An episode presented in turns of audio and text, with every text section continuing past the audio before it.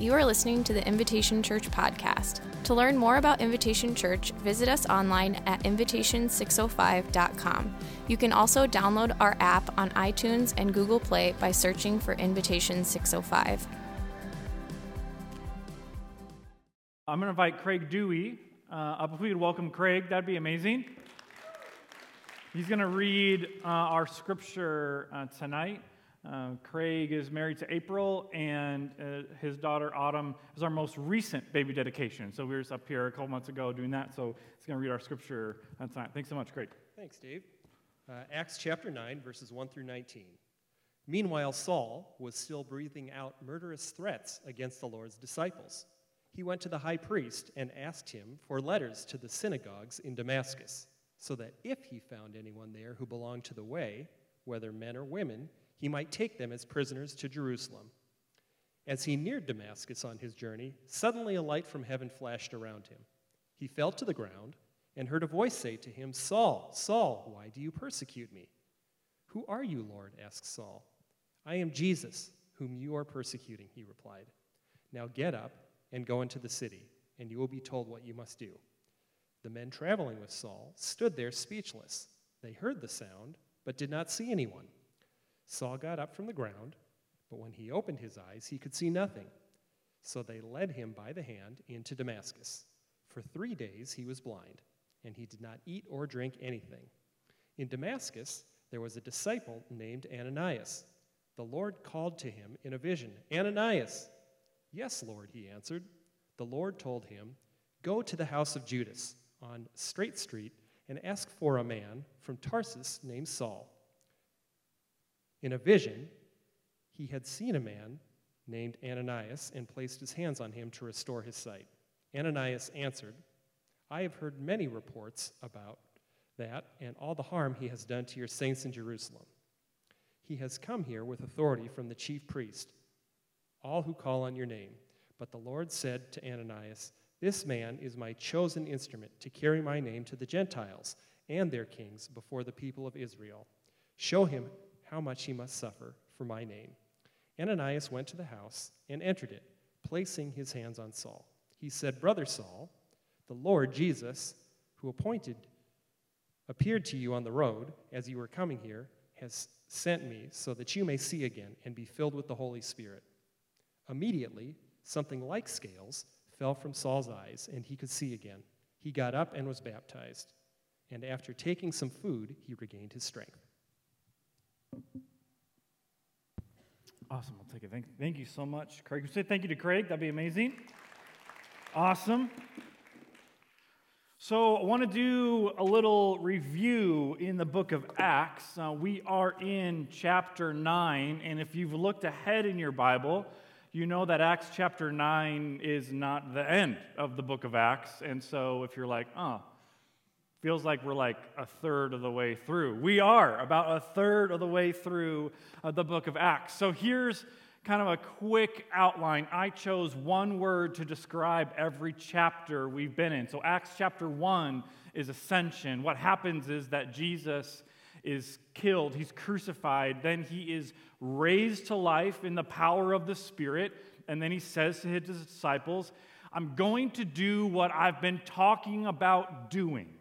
I'm going to return to the Father, but my spirit I am leaving with you. And so wait. And when the Spirit falls on you, that's going to be the engine for your life. That's going to propel you forward into Judea, Samaria, and the ends of the earth. And so Acts chapter 2 is about that happening. So Acts 2 is birth. The church is born. The church begins to gather gather people in meaningful ways, and there's teaching.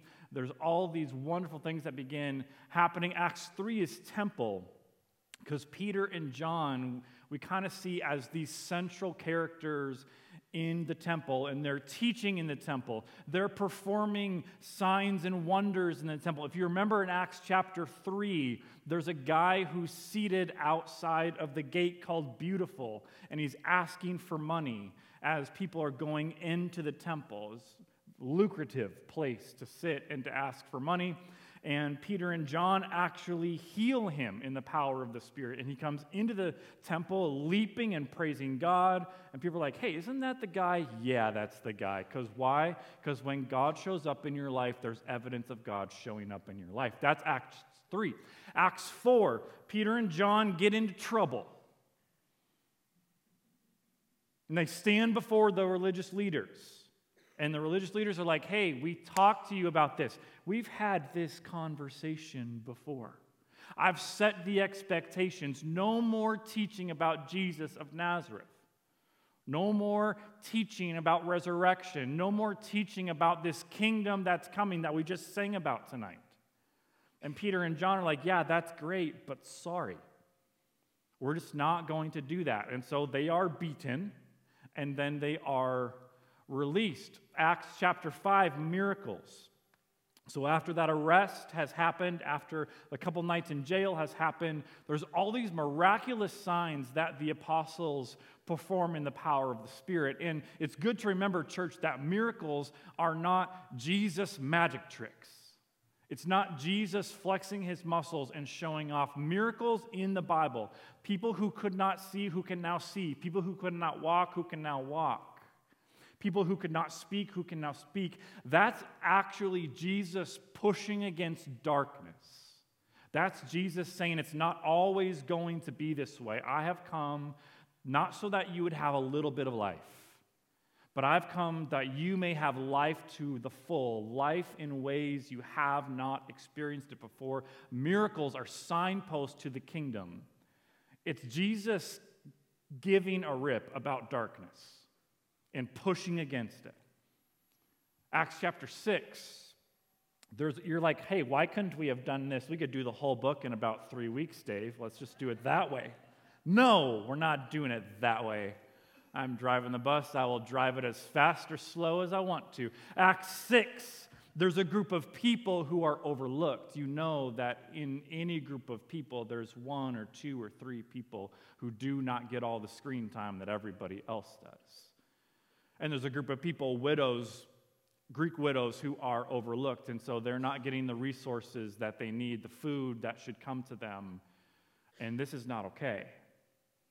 In the kingdom of God, everyone has a seat at the table. And so to overlook another person is to not see them, to overlook another person is to not love them. And Jesus says, Not so with you. Not in my kingdom. In my kingdom, everyone has a place. In my kingdom, everyone is getting fed. In my kingdom, everyone is in relationship with me. That's Acts chapter 6. And then Acts chapter 7, we meet this guy named Stephen. And Stephen is the first martyr of the church. Martyr is, comes from this Greek word martyreo, which means to witness. And Stephen witnesses for the kingdom of God and he gives his life. He is stoned to death. And so a group of people begin to throw stones at him until he dies. And if you're wondering like how this would actually happen, I'm trying not to get too graphic in the house of God tonight, but typically what would happen is that they would get the person being stoned would be pushed off some kind of cliff, some kind of hill, and then people would throw rocks down at the person until they were no longer living. So Stephen is the first martyr. And then Acts chapter 8, that whole promise that the kingdom's going to go to Judea and Samaria to the ends of the earth. This is the Samaria part. And this is a place that you were a, a, Jewish boy or a Jewish girl, you didn't like to go. Samaria was bad news in your mind. And God's like, My kingdom has no borders. So we're going to Samaria. I'm going to bring life in Samaria. And so that's kind of what happened. That's the first eight chapters of Acts in three minutes and 37 seconds. So that's incredible. So, Acts chapter 9, we hear about this guy named Saul. And you're going to hear for the entire rest of the book of Acts, you're going to hear about Saul.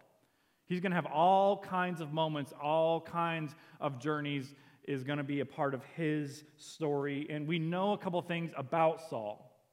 We know that he's born in Galilee, in Israel, but that he's raised in Tarsus. And Tarsus is, yes, a hard word to say, but also a city in Turkey, modern day Turkey. So he grows up in Galilee and Israel, but then he actually is, spends a lot of his time in Tarsus in Turkey, but that he's taught in Jerusalem. So he learns the way of God in the city of Jerusalem. So Galilee, Tarsus, and Jerusalem. And so, what I think that shows us is that God uses every single place along the way to shape us. Like, He uses Galilee to shape Saul. He uses Tarsus to shape him. He uses Jerusalem to shape his story. So every single place that we enter, God uses to shape us for our good. I'm not saying it's easy, not saying it's comfortable, not saying it's enjoyable. Have you been to middle school before? God uses middle school to shape you and to form you into the kind of person that He has for you to be. If you're a middle school teacher, yes, that's a place that God desires to shape you and mold you. And yes, that person in your workplace, that's just like a hard person to be on the team with. God wants to use that person in that place to shape you. And in our minds, we have to come to the realization that everywhere we go, every place we step into, God has a work to do, not just in the other people, but also within us. Saul is introduced to us as really a bitter opponent to the Jesus way. Like he stands in opposition to God. I mean, Luke is, when he's writing this, he kind of says it three times. He says three different times that Saul is a bitter opponent to the way of God, to the way of Jesus, to the church. So, you know, Acts chapter 7, verse 58, we're told that Saul is present at the stoning of Stephen, and he's giving the green light, right? There's a little spot in Acts 7:58 where we see that people came in, they laid their clothes, their cloaks at Saul's feet. That's giving them the blessing. Saul says, Yes, go forward with this execution. And then Acts 1, 8, verse 1, and Acts 8, verse 3, we're told that Saul is opposing the way of God. And then in chapter 9, as Craig just read for us, he's breathing murderous threats against Jesus and against his kingdom. Like he's angry and he's violent. Like that's how the scriptures is introducing us to Saul. I don't know if you've been at a party and someone introduces you for somebody else. You don't introduce yourself, someone else introduces you and they get something wrong. Been in that kind of moment. Here's a moment Luke is introducing to everybody in all of human history Saul as an angry and a violent persecutor of the church. Uh, there's this amazing word in the original language that Luke uses. So, of all the words he uses, he uses this word lumenomai to describe him. And lumenomai is the same word that is used in Psalm 80, translated in a different language, for a wild boar digging up a vineyard. That is how Paul is introduced. Like a wild boar digging up the vineyard, lumenomai. But something's going to happen in the life of Saul. We're not going to get there quite yet because we have to talk about a few things. So, verse 1 and 2, what does Saul do? Saul gets permission from Caiaphas, the high priest. And if you're like, oh, Caiaphas, where have I heard that before? It's the house of Caiaphas where Jesus spends the night before his execution. And so Jesus is arrested and then he's taken to the house of Caiaphas, and there's this giant hole. I've actually been there. There's a fence so nobody falls in. So you take pictures around it. And it would have been a hole that Jesus would have been placed in the night before his crucifixion. And so this is the same religious leader that kind of oversaw this crucifixion of Jesus is still in power. He's still barking orders. And so Saul goes to him and says, Give me permission to go to Damascus. Give me permission to go to Syria. Give me a hall pass, a permission slip. When I was in third grade, you needed to use the bathroom. You got a giant yellow key that you had to get, and you had to go traipsing down the hall. Anybody, anybody else have that? Yes.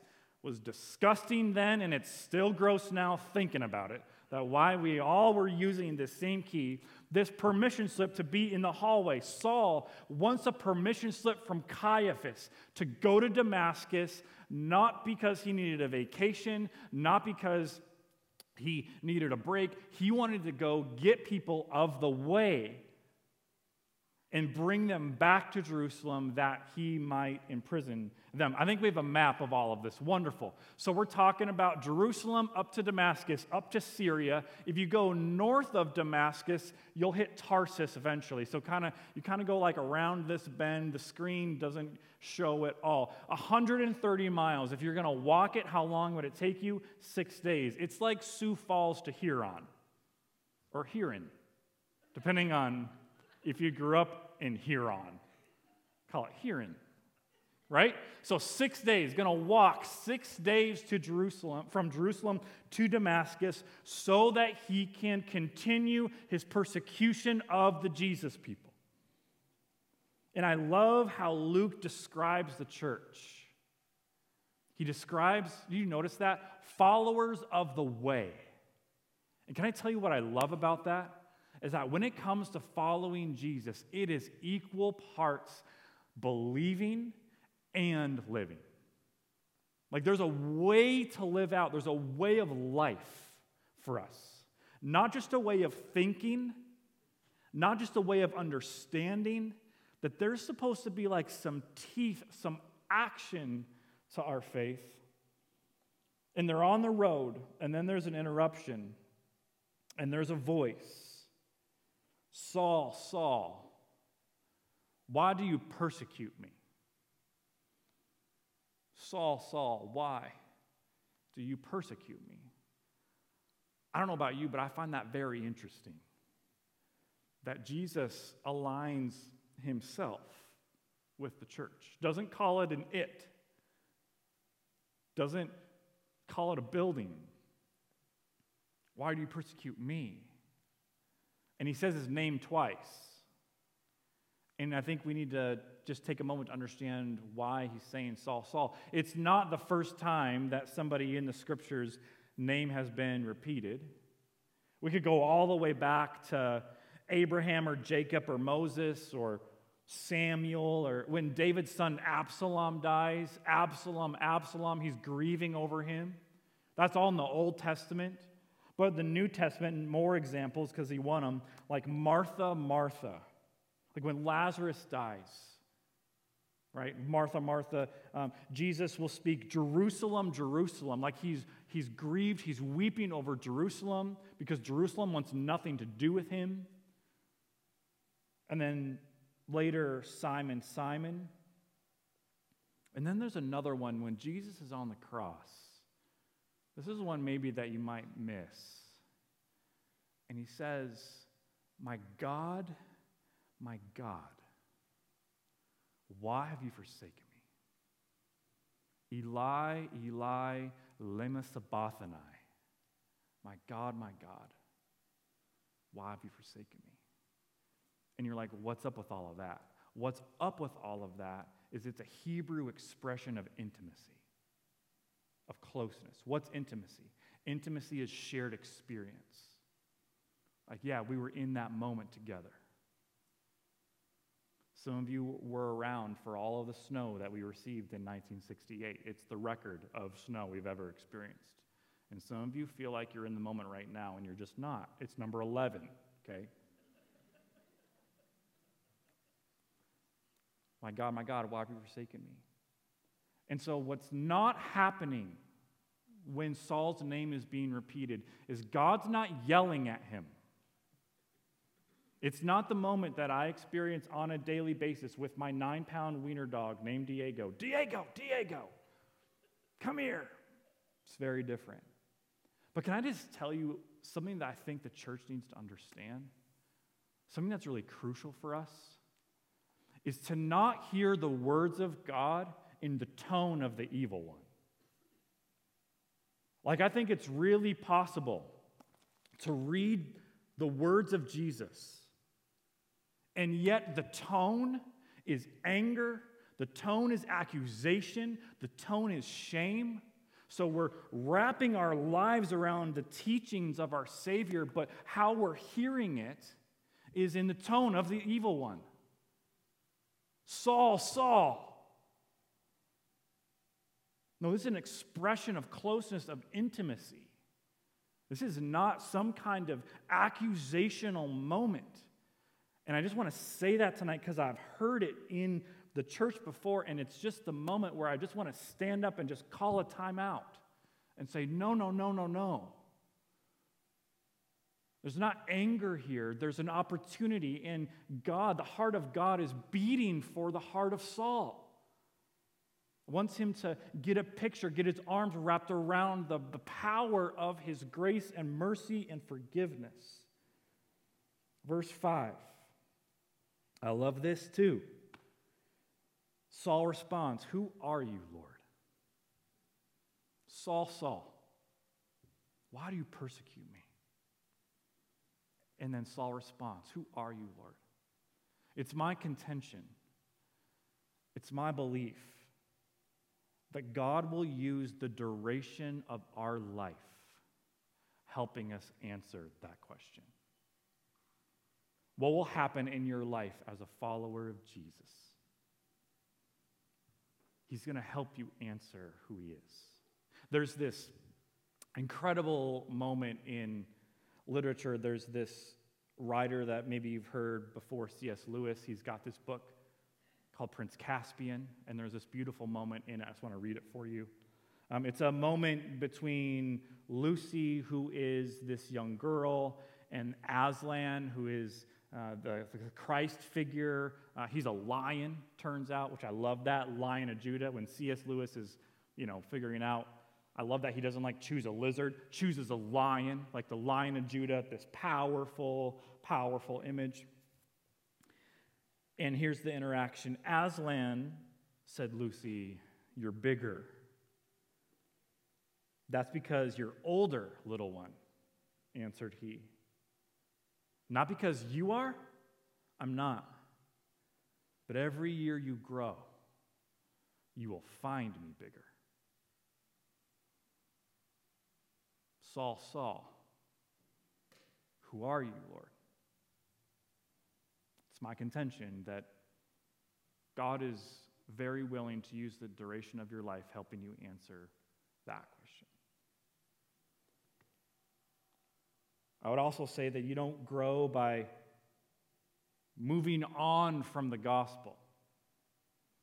Like moving on from how Jesus has shown up in human history, how he has taken his hands and he's plunged them into the dirt of this world and sought to bring resurrection life out of brokenness. Like you don't grow in your relationship with God by moving on from that, just like you don't learn by moving on from the alphabet. You don't reach a point where you're like, you know what, this whole alphabet thing, I think I got it. I think I'm good. I think I'm no longer going to use letters anymore because I understand it. I'm going to like move on. No, you use the letters to continue to learn, to continue to grow, to continue to understand. All the third grade teachers in the house today were just shouting from the depths of their soul first, you learn to read, and then you read to learn. So we're not moving on from the gospel. Like, oh, yeah, we understand it, we're good. No, we're plunging deeper into it. First, we receive good news, and then something happens as we receive good news. Then we offer it, then we become it, we embody good news to the world. And what I love about this story, we can we could go through all the 19 verses tonight. We don't have time to, to do all of that. He's blinded, then he goes into the city, and I have a lot of questions why the Bible is so specific tells you what street to go down, but yet there's a lot of things in here that aren't answered. I just wonder about that. Why are we told the name of the street, but we don't know when Jesus is going to return? That's just one of the questions. But what I love about this story is that God considers Saul not as a persecutor, but as one who will be useful in his kingdom. And in a world that says, make yourselves useful, Like, I wonder if there's been an authority figure in your life who said that to you. Like, go make yourself useful. We hear from the heart of God on the road to Syria that God has made us useful. And his heart is that we would be even more useful. That there's nothing that we have done that somehow cancels out usefulness. No decision that you've made, no series of events that have happened, no season of life that you've walked into or out of that is determinative of your usefulness. What's determinative of your usefulness? The cross is. The fact that he's been raised from the grave and his life has been breathed upon you like it's in your lungs, it's the thing that powers you. So it's not about making yourself useful, but receiving the usefulness that has been given to you, not by your parents, not by your job, not by your friends, but by him, by the Savior of the universe. So we see in Ephesians chapter 2, I'm going to invite the band up as we close tonight before I talk to you for two hours. Ephesians chapter 2. This is in the New Revised Standard Version. I just love this. For we are what he has made us. Just like hang there for a second. We are what he has made us. Created in Christ Jesus for good works, which God prepared beforehand so that we may walk in them. Even this guy who's killed followers of Jesus, God considers him useful useful enough to say, Saul, Saul, why do you persecute?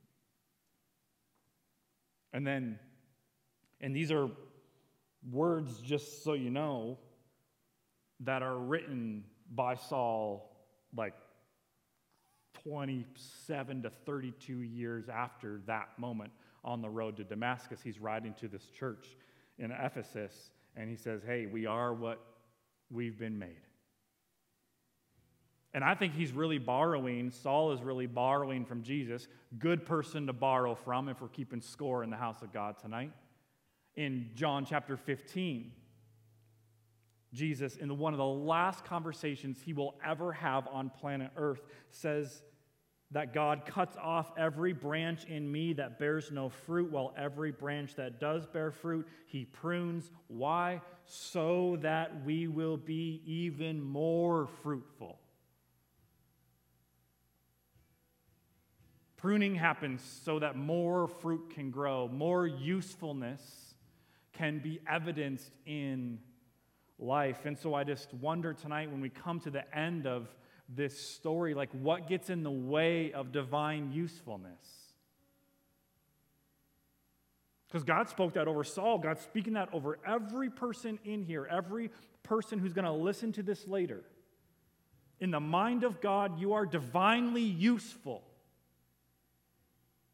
And so, what gets in the way of that? Like some kind of way of thinking, some kind of mindset, like something that happened in the past, some kind of wound. For some of us, it's just like getting really comfortable where we are, and we're like, well, there's really not a whole lot that I need to do. Like, what gets in the way? Maybe believing that in, in some way that there was another season of life where you were a lot more useful and I'm sorry, your divine usefulness has not been spoken by you, it's been spoken by the Holy One. And so when Paul's on his way to Syria to continue to persecute the church, God calls a timeout and says, I'm going to use you to be the carrier of my name because I consider you useful. And I just think in the house tonight that it's very likely that you don't consider yourself that way. And there's a lot of people in this room and who are listening to this sometime later. And it's not usefulness, but uselessness that is the governor of your life. And I'm telling you the truth in this book is saying to you that that's a lie and that it's garbage and that it comes from the pit of hell. So much so that Jesus plunges his hands into the dirt to bring forth resurrection life. And in a minute, we're going to celebrate communion and just really helpful if you don't come down the center, but you kind of come down here and then go back the end. And I'm going to end a message in a way that I never in my life would have thought I would end a message.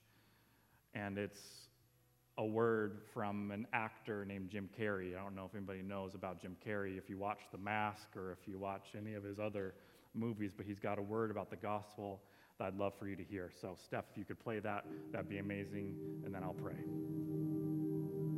I've had some challenges in the last couple of years myself, uh, and uh, ultimately, I believe that suffering leads to salvation. And in fact, it's the only way that uh, we have to somehow accept, not deny, but feel our suffering and feel our losses, and uh, and then we make one of two decisions. We either decide to go through the gate of resentment, which leads to vengeance, which leads to self-harm, which leads to harm to others, or we go through the gate of forgiveness, which leads to grace. And uh, your being here is an indication that you've made that decision already. You've made the decision to walk through the gate of forgiveness to grace, just as Christ did on the cross.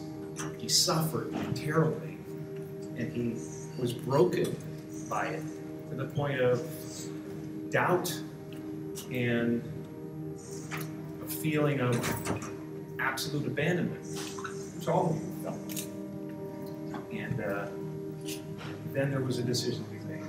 And the decision was to look upon the people who were causing that suffering, the situation that was causing that suffering, with compassion and with forgiveness. And that's what opens the gates of heaven for all of us. Let's pray. God, thank you uh, for your table and for the grace um, that it is to us, for the life uh, that it is to us. Uh, we thank you, God, for the road that leads to Syria, and for the road that leads to Damascus, and for this story about Saul, who has his life renamed and redirected, and his efforts redirected. And God, for the usefulness that you saw in him, that you spoke over him, and that all these thousands of years after that finds its way into our life and into our story. We give you thanks and we give you praise for coming, for plunging your hands into the dirt of earth so that you might bring forth life and hope and mercy and forgiveness and a new way of showing up. Thank you, God, that you, we are what you have made us, created in Christ Jesus for good works, and it's in those good works that you want to empower us to walk in. In the name of Jesus, we pray. Amen. I'm going to invite uh, Zach and Rachel. Can you help me come serve um, on this side? I have this new pattern of just calling people out at the end of the service to help me um, with that. And so it's, you know, a little bit fun. Yeah, thank you so much uh, for doing that. Awesome, awesome, awesome.